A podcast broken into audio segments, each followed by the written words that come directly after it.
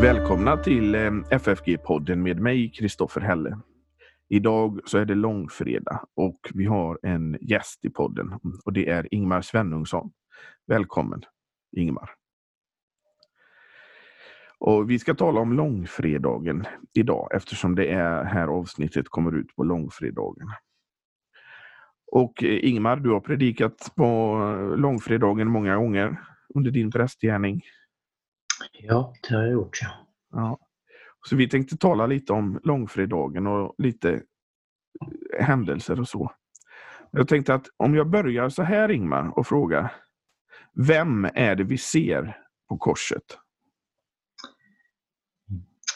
Det är ju eh, om man ser på korset så eh, ska vi ju be om öppna ögon så att vi ser vem han är. Jesus för världen givit sitt liv, öppnade ögon Herren är giv.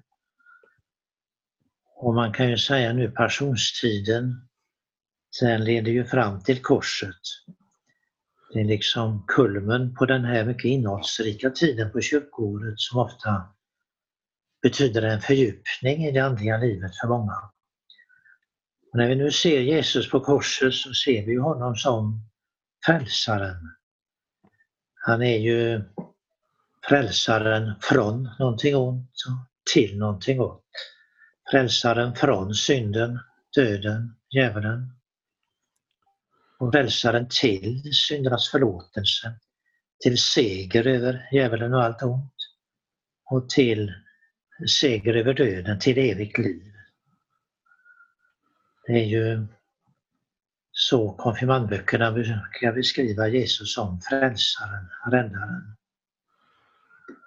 Och sen ser vi honom som försonaren. Korset är rest mellan himmel och jord, alltså förenar himmel och jord. Genom syndafallet så kom det en vägg emellan Gud och människorna, men Jesus är försonaren.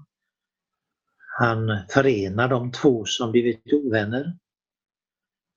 Han, ehm, vi kan ju tänka på förhänget som rämnade mitt i tu vid Jesu dödsstund. Så att tillgången var öppen ända in till allra heligaste i templet. Så har Jesus försonat människorna med Gud. Vägen är inte stängd, vägen är öppen till Gud. Han kan ta emot människorna nu när Jesus har tagit deras sak på sig, lidit straffet i deras ställe. Allt det som Gud fordrar av människorna för att de ska kunna komma i gemenskap med honom, det har Jesus uträttat i deras ställe. I vissa kyrkor har man ju ehm, vad man brukar säga triumfkors, alltså en, en avdelning mellan långhuset och koret som ett valv i äldre kyrkor så hänger det ett kors i det valvet. Och det är ju det att korset öppnar vägen ända fram till Guds fadershjärta. Han är försonaren mellan Gud och människorna. Från korset så lyder ju det budskapet som aposteln Paulus säger att vi ska förkunna. Låt, vi ber, och Kristi vägnar, låt försona er med Gud. Det är ju ett budskap från korset. Sen ser vi ju Jesus som ställföreträdaren, alltså han som har gått i alla ställen. När vi läser om allt som hände i Jesu lidande och död på korset så får vi hela tiden tänka att detta skedde istället för oss. Det var vi som var värda detta, vi borde lida detta för våra synders skull. Men han tog det på sig i vårt ställe. Det står ju om en överskrift som Pilatus satte på Jesu kors. Men man skulle kunna säga att Gud har själv satt en egen överskrift över Jesu kors. Och där står det i vårt ställe. Så det är han som ställföreträdare vi ser det. Sen ser vi också Jesus som återlösaren. Han som friköpte oss för att vi skulle vara hans egna. Han betalade för oss med sitt försoningsblod. Han är återlösaren alltså som predikar för oss att det, vi tillhör Jesus. Han har köpt oss till sina. Vi tillhör inte längre det ondas välde. Även om vi, många ger sig åt det onda. Men de skulle tänka på att det, vi är Jesu egendom. Aposteln Paulus skriver, ni är köpta och betalningar given. Det är honom vi tillhör. Han har köpt oss till sina. Det står ju i andra artikelns förklaring om det. Icke med guld eller silver utan med sitt heliga och dyra blod och med sitt oskyldiga lidande och död. För att jag ska vara hans egen. Ja, det är ju något, det finns mycket att säga om detta, vem vi ser på korset. Ja. Och, men det här med korset. Eh, det är väl eh, att för, för världen är det att betrakta som en, en dårskap, men för Gud är det vishet och kraft, är det inte så? Jo, man kan ju undra över varför Gud skulle på detta sätt försona världen med sig själv och återlösa människorna. Men det är ju Guds hemlighet, hans vishet. Det som ser ut som en dårskap för världen, det är vishet inför Gud. Det som ser ut som en svaghet, nederlag, det är Guds kraft. Talet om korset är ju en Guds kraft till frälsning för var och en som tror, skriver ju aposteln Paulus. Korset, Guds kraft, brukar man ju säga. Ja, för de som inte tror, de som är, de, de förstår ju inte det här med korset överhuvudtaget. Nej, det är en stötesten kan man säga. Ja. Men för de kristna är ju detta själva centrum. Det evangelium. Många har en eh, tro på Gud som ett högsta väsen, som en skapare. Missionärerna kan ju anknyta till det, de som predikar i andra världsdelar och så. Det finns ofta en tro på en skapare, ett högsta väsen, men då har de det att anknyta till, men då kan de alltså komma också med evangelium om Jesus, om korset, Guds kraft till frälsning. Ja, det har ju eh, vi katekesen talar om Jesu tre ämbeten. Profet, överste präst och konung. Och det har jag predikat över några gånger just detta på korset ser vi Jesus som profet, överste präst, konung. Hans tre ämbeten. Han är ju profeten, han har uppfyllt allt vad profeten har sagt om honom och hans död. Tänk bara på Jesaja 53. Det är ju precis som profeten hade varit ögonvittne med Jesu kors när han säger att han var sargad för våra överträdelsers skull, slagen för våra missgärningars skull. Straffet var lagt på honom för att vi skulle få frid och genom hans sår är vi helade. Och som profet så profeterna förkunnade ju Herrens ord. Det Jesus gör på korset, allt det är ju en förkunnelse om hur vi ska bli frälsta. Det räcker ju inte att bara eh, vi kan ha hört många gånger att Jesus dog för oss på korset för våra synder. Men det gäller ju också att tillägna sig detta personligt.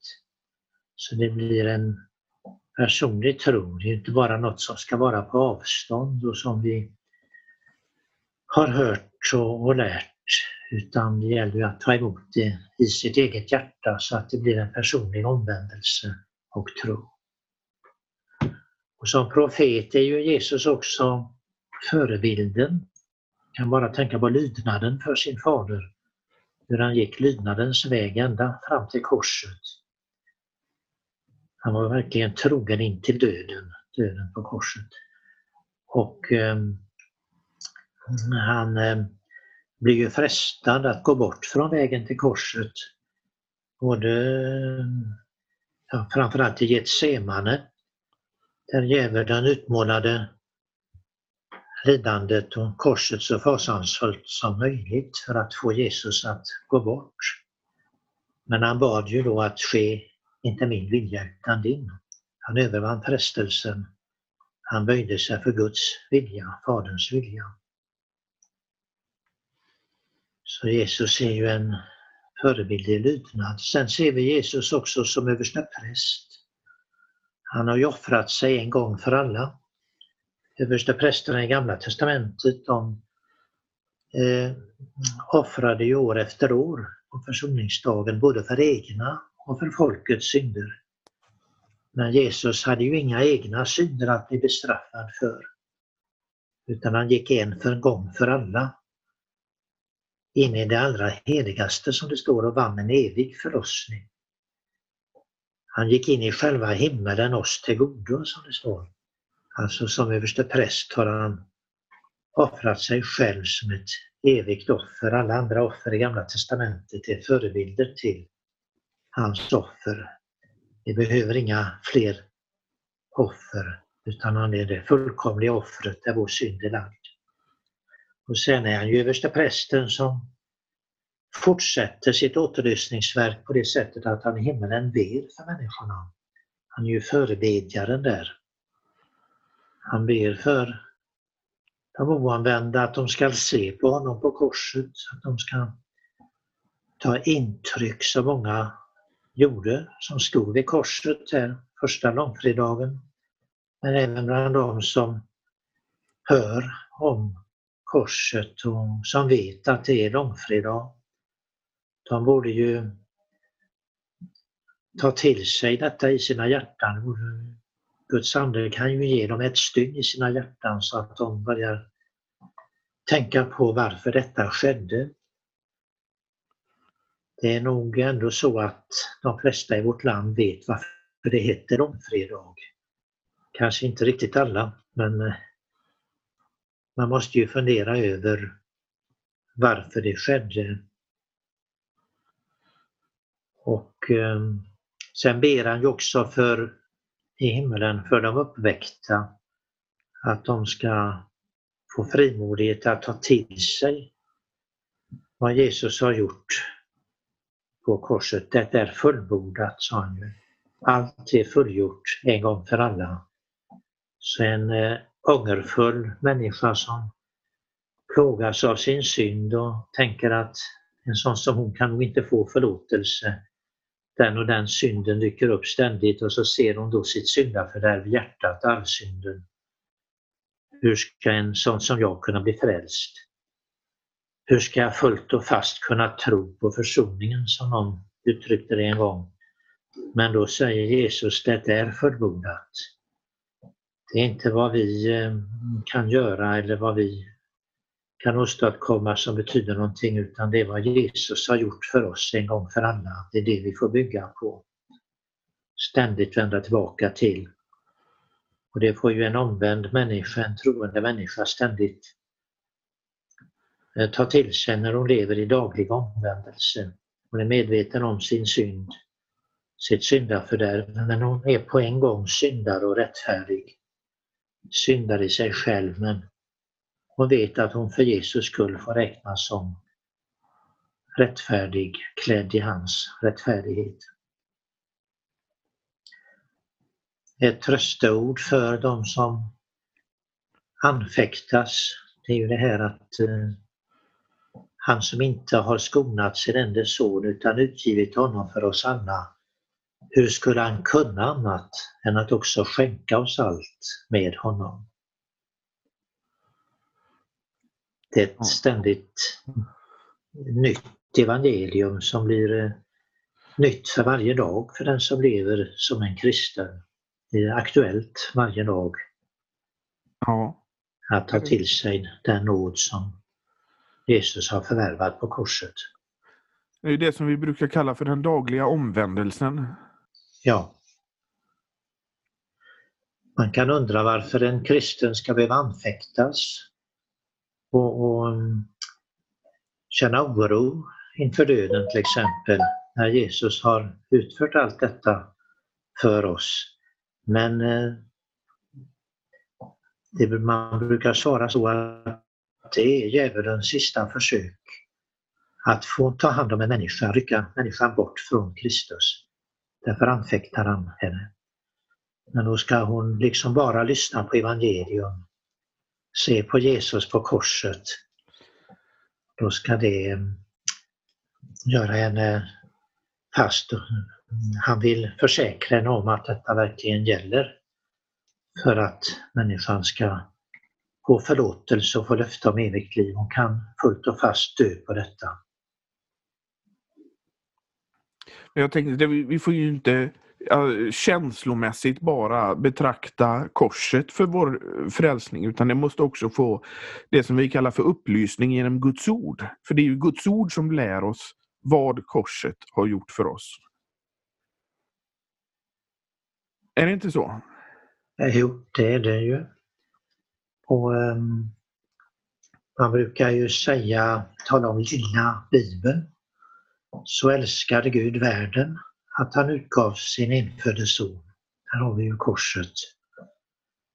Alla är inneslutna i denna Guds kärlek som gjorde att han sände sin son, utgav honom och lät honom återlösa alla. Alla är med i återlösningen. Men det gäller ju då att, som du säger, att tillägna sig detta. Ta till sig, ta till sig det för egen del. Och jag tycker att lilla bibeln är också ett bra exempel på lag och evangelium. Där det är evangelium att Gud utgav sin enfödde son för att alla som tror på honom inte ska gå förlorade utan få evigt liv. Det Så mycket betyder det ja. ja. Så att man inte går förlorad utan får evigt liv. Ställer man sig utanför går man ju förlorad. Men är man innesluten i försoningen så, och tar till sig det så har man löfte om evigt liv. Så det finns ju både, det är ju eh, det som Jesus har tagit på sig, det är ju den här lagen som vi pratar om, den här fördömelsen som vi människor faktiskt förtjänar. Han lider ju det här straffet på korset oskyldigt. För vår skull. Han behövde ju inte det. Nej. Utan detta gjorde han för vår skull och när vi tänker på Jesu mycket sargade kropp, han blev både slagen och spottad på och och allt detta, ett oerhört lidande, så får vi tänka på att han har känt av alla våra synder. En så hårt sargad och slagen och lidande kropp. Alla våra synder, både de största och minsta människors synder är verkligen lagda på honom på en så hårt sargad och slagen kropp. Och därför finns det också nåd och förlåtelse att få från de grövsta synder till de minsta. Han har känt av alla och lidit för alla dessa synder i människornas ställe. Vad är det som, som Jesus då utstår på korset? Ja, det är ju först det här kroppsliga lidandet och ehm, såren, piskrappen. Man kan ju föreställa sig hur kroppen såg ut efter denna behandling som Jesus fick. Men han fick ju också så utstå med ord, alltså smälek och hån. Man hånar ju honom genom överskriften Jesus från Nasaret, judarnas konung. Och det var ju någon som anmärkte på det och sa att eh, skriv inte judarnas konung utan skriv att han har sagt sig vara judarnas konung. Men Pilatus ville ju inte ändra överskriften.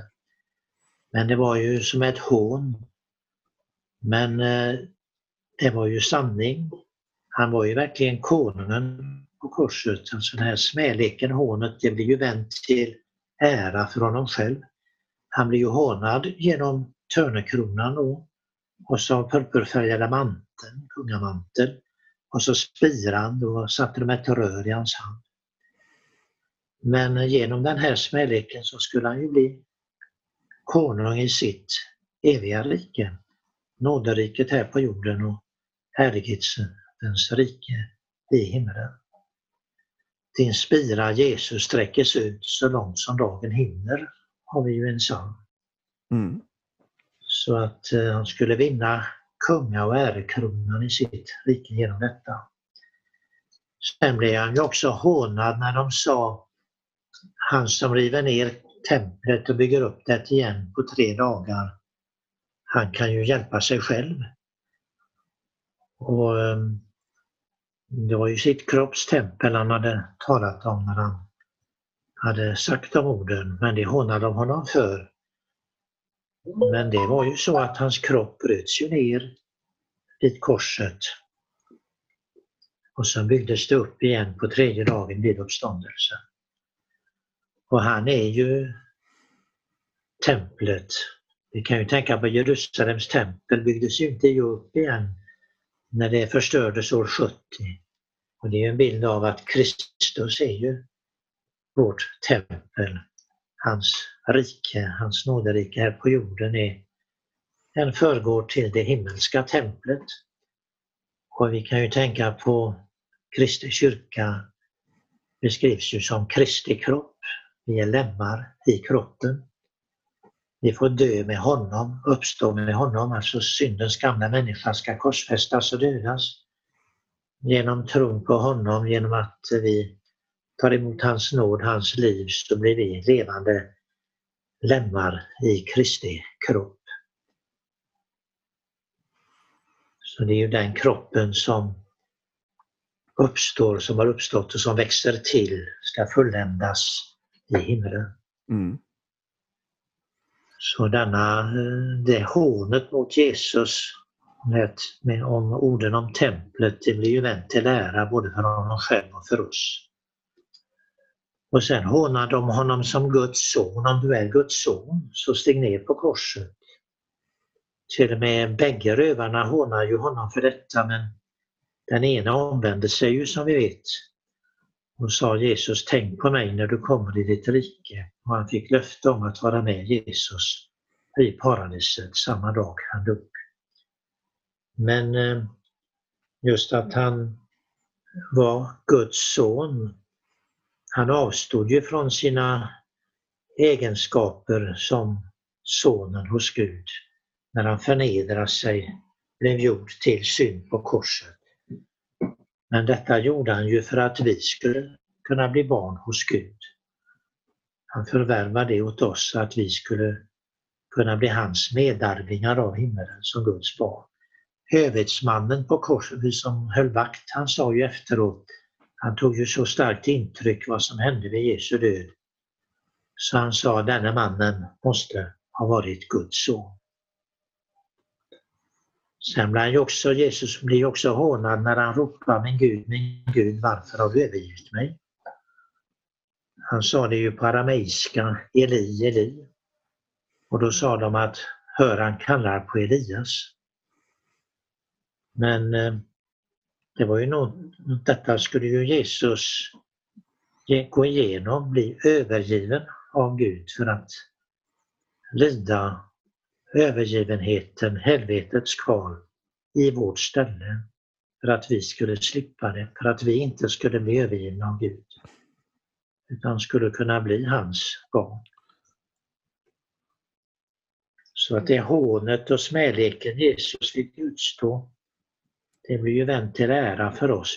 Och sen får vi ju dela Jesus smälek i världen. Mm. Vi får eh, bekänna oss till honom, till den korsfäste. Vi talar ju om att det är en dårskap för världen, men vi får ju då anses som dårar. Men det är ju en smälek vi delar med Jesus själv.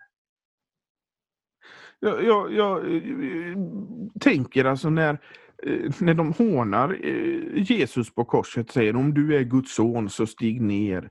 Det är ungefär lite som när djävulen försöker fresta Jesus efter dopet. Ja.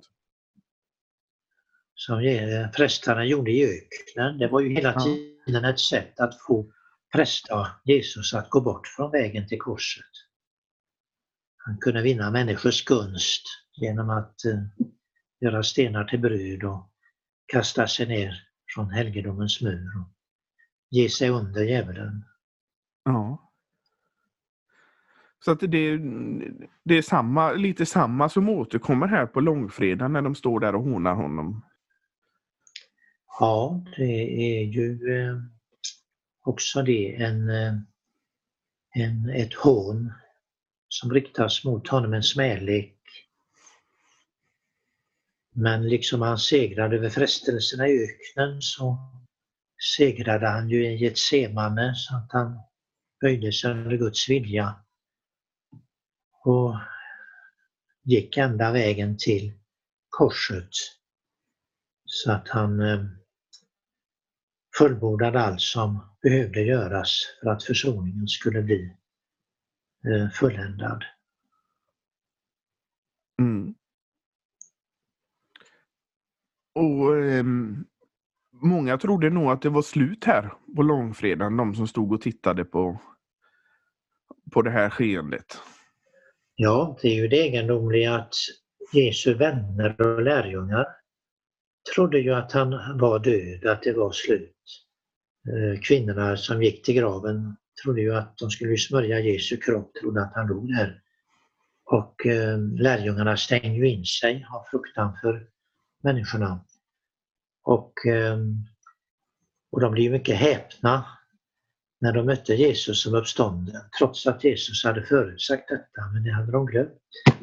Däremot är det ju märkligt att Jesus fiender kom ihåg att han hade sagt att han skulle uppstå. Så det var ju därför de satte ut vakt vid graven. De var rädda för att lärjungarna skulle skälla bort kroppen och sen säga att han hade uppstått. Alltså det fanns eh, en rädsla hos Jesu fiender här. Ja. Eh, Ingmar, har du någonting mer du vill tillägga om den här långfredagen? Nej, jag tycker nu har jag tömt ut det. ja. ja, det finns mycket att säga. Ja. Men eh, vi har Jesu sju ord på korset har ju till exempel, nu stod det i stiftstidningen. Ja. Patrik Toräng hade skrivit där om varje ord, några tänkvärda ord om varje Ja, vi läsa. Där, att det kanske vi... inte ska ta om igen. Nej. Nej, vi kan vi rekommendera våra lyssnare att läsa Göteborgs stiftstidning. Ja. Ja. Ja, eh, tack så mycket Ingmar för att du var med i detta långfredagsprogram. Ja, tack så mycket. Och så säger vi till våra lyssnare att vi hörs igen nästa vecka.